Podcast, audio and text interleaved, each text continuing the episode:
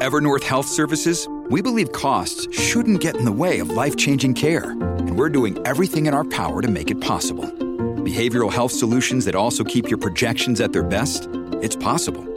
Pharmacy benefits that benefit your bottom line? It's possible. Complex specialty care that cares about your ROI? It's possible. Because we're already doing it. All while saving businesses billions. That's Wonder made possible. Learn more at evernorth.com/wonder. Podclass, i podcast di classe editori.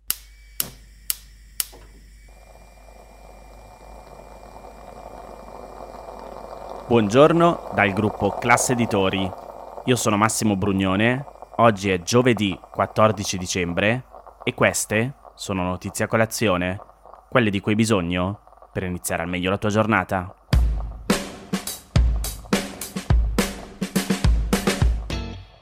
Risultato storico o compromesso deludente? Come scrive Matteo Villa sull'ISPI, l'accordo raggiunto ieri in extremis alla COP28 somiglia al noto bicchiere mezzo pieno o mezzo vuoto, a seconda di come lo si guardi. Se il presidente emiratino del vertice, Sultan al-Jaber, ha presentato l'intesa come una pietra miliare nella lotta ai cambiamenti climatici, perché mette nero su bianco per la prima volta la necessità di abbandonare le fonti fossili, attivisti, scienziati e paesi vulnerabili giudicano quello raggiunto un passo atteso da tempo e il minimo indispensabile per non gridare al fallimento. Entrando nei dettagli, l'accordo invita le parti, un'espressione da molti ritenuta troppo debole, ad allontanarsi gradualmente dall'uso dei combustibili fossili per la produzione di energia in modo giusto, ordinato ed equo, accelerando l'azione in questo decennio critico in modo da raggiungere lo zero netto entro il 2050, in linea con la scienza. Restano dubbi sull'uso dei termini adottati. Riguardo ai combustibili fossili, per i più ambiziosi la bozza avrebbe dovuto contenere l'espressione phase out, che in inglese significa eliminare in modo graduale.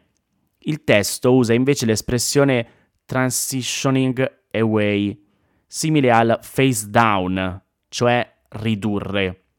Il testo di 21 pagine inoltre si concentra sulla riduzione graduale dell'energia a carbone unabated, cioè priva di sistemi di cattura delle emissioni, sebbene non ponga alcun vincolo né tempistica. Inoltre sottolinea il ruolo dei carburanti di transizione, un riferimento controverso che secondo alcuni incoraggerebbe l'uso continuato del gas naturale. Nel documento si chiede inoltre di triplicare la capacità globale di energia rinnovabile entro il 2030 e raddoppiare il tasso medio annuo globale di miglioramento dell'efficienza energetica sempre entro il 2030. Questa è considerata una grande vittoria dagli esperti di energia, che chiedono che le rinnovabili e l'efficientamento siano messi al centro di ogni piano energetico e climatico. Ora passiamo agli aspetti un po' più negativi. Come dicevamo prima, per la prima volta in tre decenni di negoziati sul clima, le parole combustibili fossili sono entrate nel testo finale della COP. È un segnale importante, ma che da solo non basta. Il documento infatti non specifica una data per la fuoriuscita dell'utilizzo di tali combustibili, né ha valore vincolante. Nel testo inoltre ci sono molte lacune su tecnologie costose come la cattura e lo stoccaggio del carbonio, chi ha interesse a mantenere in circolo i combustibili fossili cercherà di utilizzare per allungare i tempi della transizione. Ma l'assenza più pesante riguarda l'adattamento, vale a dire i mezzi messi in campo per preparare i paesi all'aumento delle temperature e alla gestione dei cambiamenti climatici. Nel testo, infatti, non ci sono riferimenti chiari sui finanziamenti per aiutare i paesi in via di sviluppo a decarbonizzare, sostenendo i più vulnerabili ad adattarsi agli impatti del riscaldamento climatico. Questo è uno dei punti più deboli dell'accordo concluso a Dubai, perché il comparto economico-finanziario, a detta di numerosi osservatori, è quello da cui dipenderà la riuscita o meno delle politiche sul clima. La conferenza era iniziata con una nota positiva per l'approvazione di un fondo per le perdite e i danni per i disastri climatici, presentato per la prima volta alla COP27 in Egitto lo scorso anno ma finora gli stanziamenti hanno raggiunto una somma ben inferiore ai danni causati ogni anno dal cambiamento climatico. Tutto dipende dai fondi. Se non verranno stanziati, I paesi in via di sviluppo non saranno in grado di realizzare i passaggi decisivi ad abbattere le emissioni. Le precedenti versioni del testo richiedevano che i paesi sviluppati fornissero finanziamenti e tecnologie per sostenere i paesi in via di sviluppo, ma dal testo approvato ogni riferimento esplicito a questi impegni è scomparso.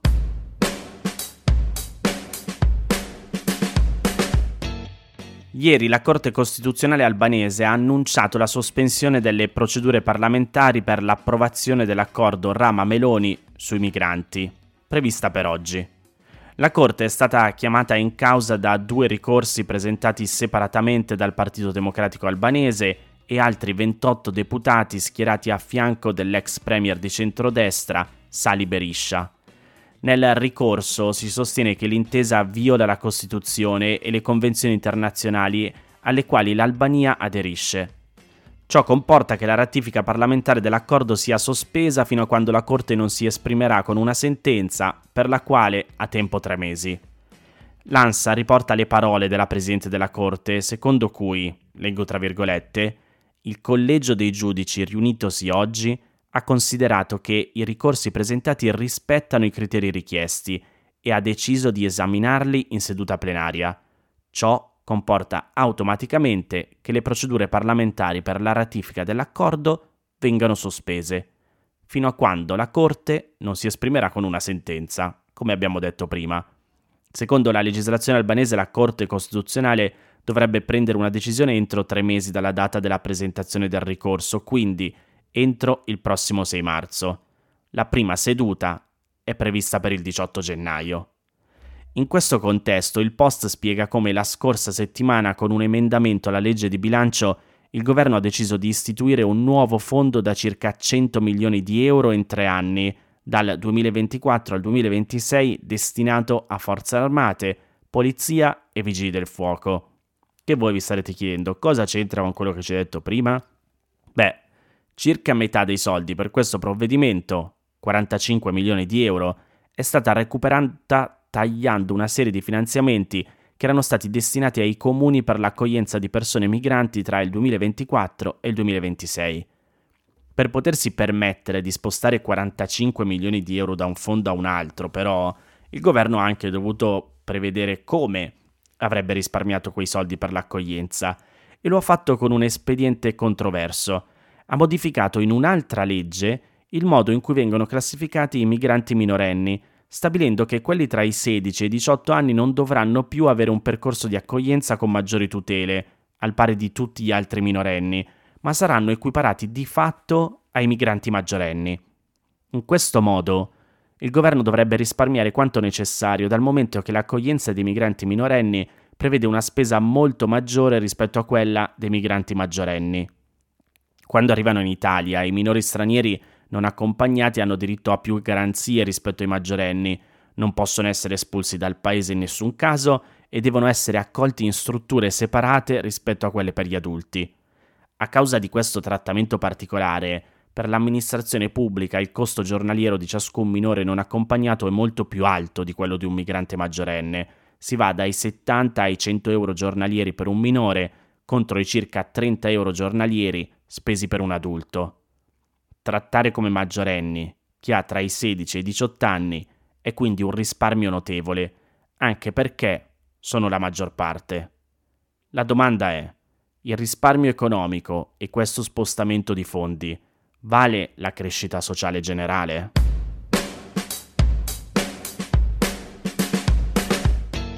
L'Argentina ha annunciato il suo piano economico, quello shock citato anche dal neopresidente Milei nel suo discorso di insediamento. Per farcelo spiegare meglio qui a Notizia Colazione, ho chiesto alla mia collega di Milano Finanza, Rossella Savoiardo, di darci una mano. Ecco cosa mi ha spiegato. Allora, cosa sta succedendo in Argentina? Di base ieri il ministro dell'economia, Luis Caputo, ha annunciato che il governo svaluterà la moneta argentina, eh, quindi il peso, e eh, in particolare lo svaluteranno del 50%. Cosa significa? Che il tasso di cambio ufficiale sarà fissato a 800 pesos per un dollaro contro gli attuali 360. La misura di, eh, la decisione anzi di svalutare una moneta ha delle conseguenze ovviamente per la la popolazione e per l'economia. Una di queste è sicuramente la perdita del potere di acquisto della popolazione. Gli argentini vedranno infatti eh, perdere valore ai propri risparmi. Da un punto di vista commerciale possiamo dire che le esportazioni diventeranno più costose, mentre da un punto di vista economico sicuramente il rischio quando si svaluta la moneta è quella che l'inflazione possa salire, il che è un problema visto che in Argentina l'inflazione è veramente molto elevata. Ma perché effettivamente quindi l'Argentina ha deciso di, eh, di svalutare il peso? Di base lo fa per andare a contrastare una misura che è stata messa in atto lo scorso anno, ovvero quella di mantenere fisso il tasso di cambio che fino a ieri era a 360 pesos per un dollaro. Questo è andato a alimentare un po' un mercato nero ehm, all'interno diciamo, del, del, dei tassi di cambio dell'Argentina la misura era volta un po' a evitare la perdita d'acquisto, del potere di acquisto della, della popolazione argentina, però in realtà ha alimentato un, diciamo, un mercato di secondo livello, passatemi il termine, che, mh, di cui sicuramente il paese non sta beneficiando. Questa è solamente una delle prime misure di Milley perché effettivamente vi è, eh, lo ha spiegato anche lui tante volte durante la campagna elettorale, ma anche durante il suo discorso di, all'insediamento, vi è un grosso e strutturato eh, piano che da molti è stato definito un vero e proprio programma di riordinamento economico e fiscale. In questo senso effettivamente ieri lo stesso ministro dell'economia Caputo ha detto infatti che eh, si attueranno delle misure per ridurre a tutti gli effetti la spesa pubblica, quindi il governo dovrà ridurre i sussidi sia per l'energia che per i trasporti, verranno annullati tutti i progetti di lavoro pubblici e tra l'altro vi è anche l'idea di tagliare eh, il numero di alcuni dipendenti pubblici, si pensa addirittura che il numero dei ministeri verrà ridotto da 18 a 9, quindi è un vero e proprio piano di riduzione della spesa. Dal punto di vista fiscale Milei dovrà sicuramente fare i conti con poi una delle grandi promesse che ha fatto in campagna elettorale, ovvero che poi effettivamente questa riforma fiscale vada a pesare su quella che è la casta dei politici e dei più ricchi. Sappiamo soprattutto che vi è un grosso problema di corruzione eh, in Argentina. Piccolo quadro economico, Milei si trova effettivamente ad affrontare una situazione economica disastrosa.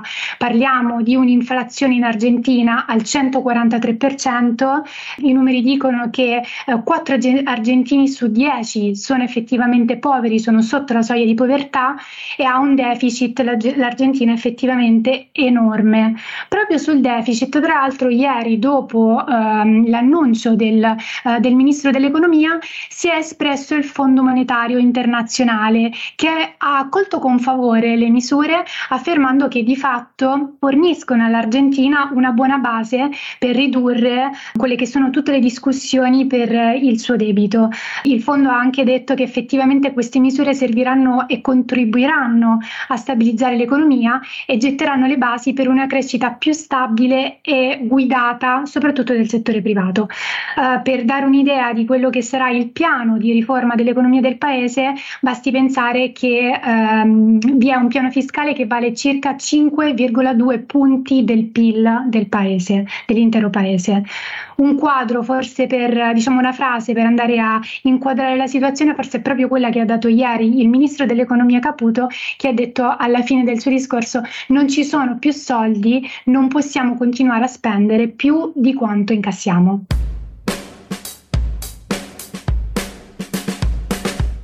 Queste erano le notizie a colazione di oggi. Se volete suggerirmi alcune notizie o mandarmi i vostri commenti su quelle trattate, potete scrivermi all'indirizzo notiziacolazione.it. Se volete rimanere aggiornati ci sono il canale Telegram e Whatsapp di Notizie a Colazione, li trovate nel sommario della puntata insieme al link per gli altri podcast del gruppo Class Editori. Io vi aspetto domani per iniziare insieme una nuova giornata. Un saluto da Massimo Brugnone.